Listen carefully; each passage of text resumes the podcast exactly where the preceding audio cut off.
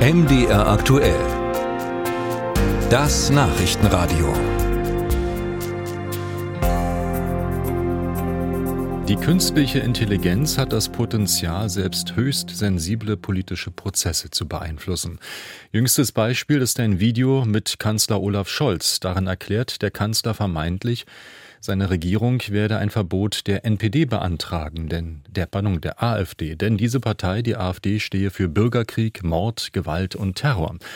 Doch das Video ist eine Fälschung. Eine künstliche Intelligenz hat Scholz ziemlich perfekt imitiert. Und damit stellt sich die Frage, wie mit solchen sogenannten Deepfake-Videos umzugehen ist. Im echten Kanzleramt beschäftigt sich damit nun eine Arbeitsgruppe, berichtet André Seifert. Es gibt sie immer wieder, diese Nanu-Momente im Olaf Scholz Deepfake-Video, gleich nach sechs Sekunden zum Beispiel, als der Kanzler seine Rede beginnt.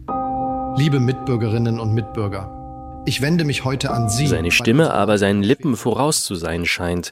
Die Lippen sind ohnehin seltsam dünn, Unterkiefer und rechte Wange wirken jünger als der Rest des Gesichts.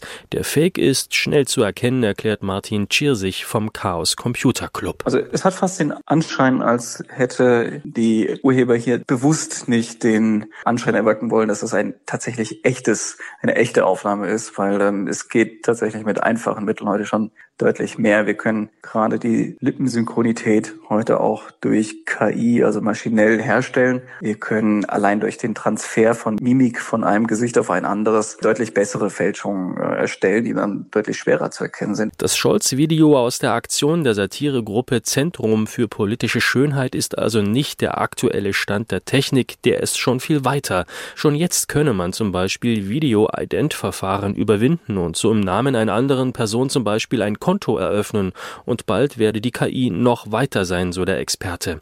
Soweit, dass ein falscher Olaf Scholz nicht mehr von einem echten zu unterscheiden ist.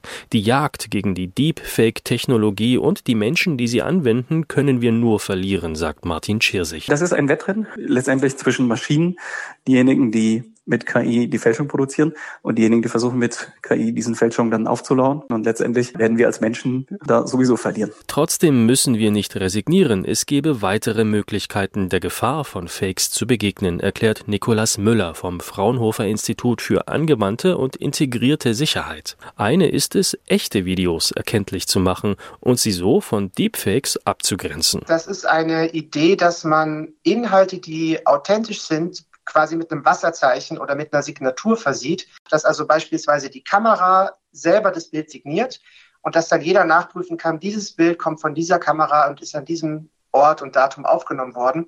Und das leistet so ein bisschen nicht Wahrheitsfindung, aber leistet eine Herkunftsbeschreibung. Das heißt, wenn man eine Mediendatei sieht und die hat dieses Zertifikat, dann kann man dem auch vertrauen. An der Umsetzung dieser Idee wird weltweit gearbeitet. Das Allerwichtigste im Kampf gegen Deepfake jedoch ist Aufklärung, eine gewisse Skepsis zu schaffen gegenüber Videos und Audios. Und zwar nicht nur im Internet, sagt Nikolaus Müller, denn auch am Telefon setzten Betrüger immer häufiger KI ein, um sich zum Beispiel als Enkel auszugeben und ältere Leute zum Überweisen von Geld zu überreden.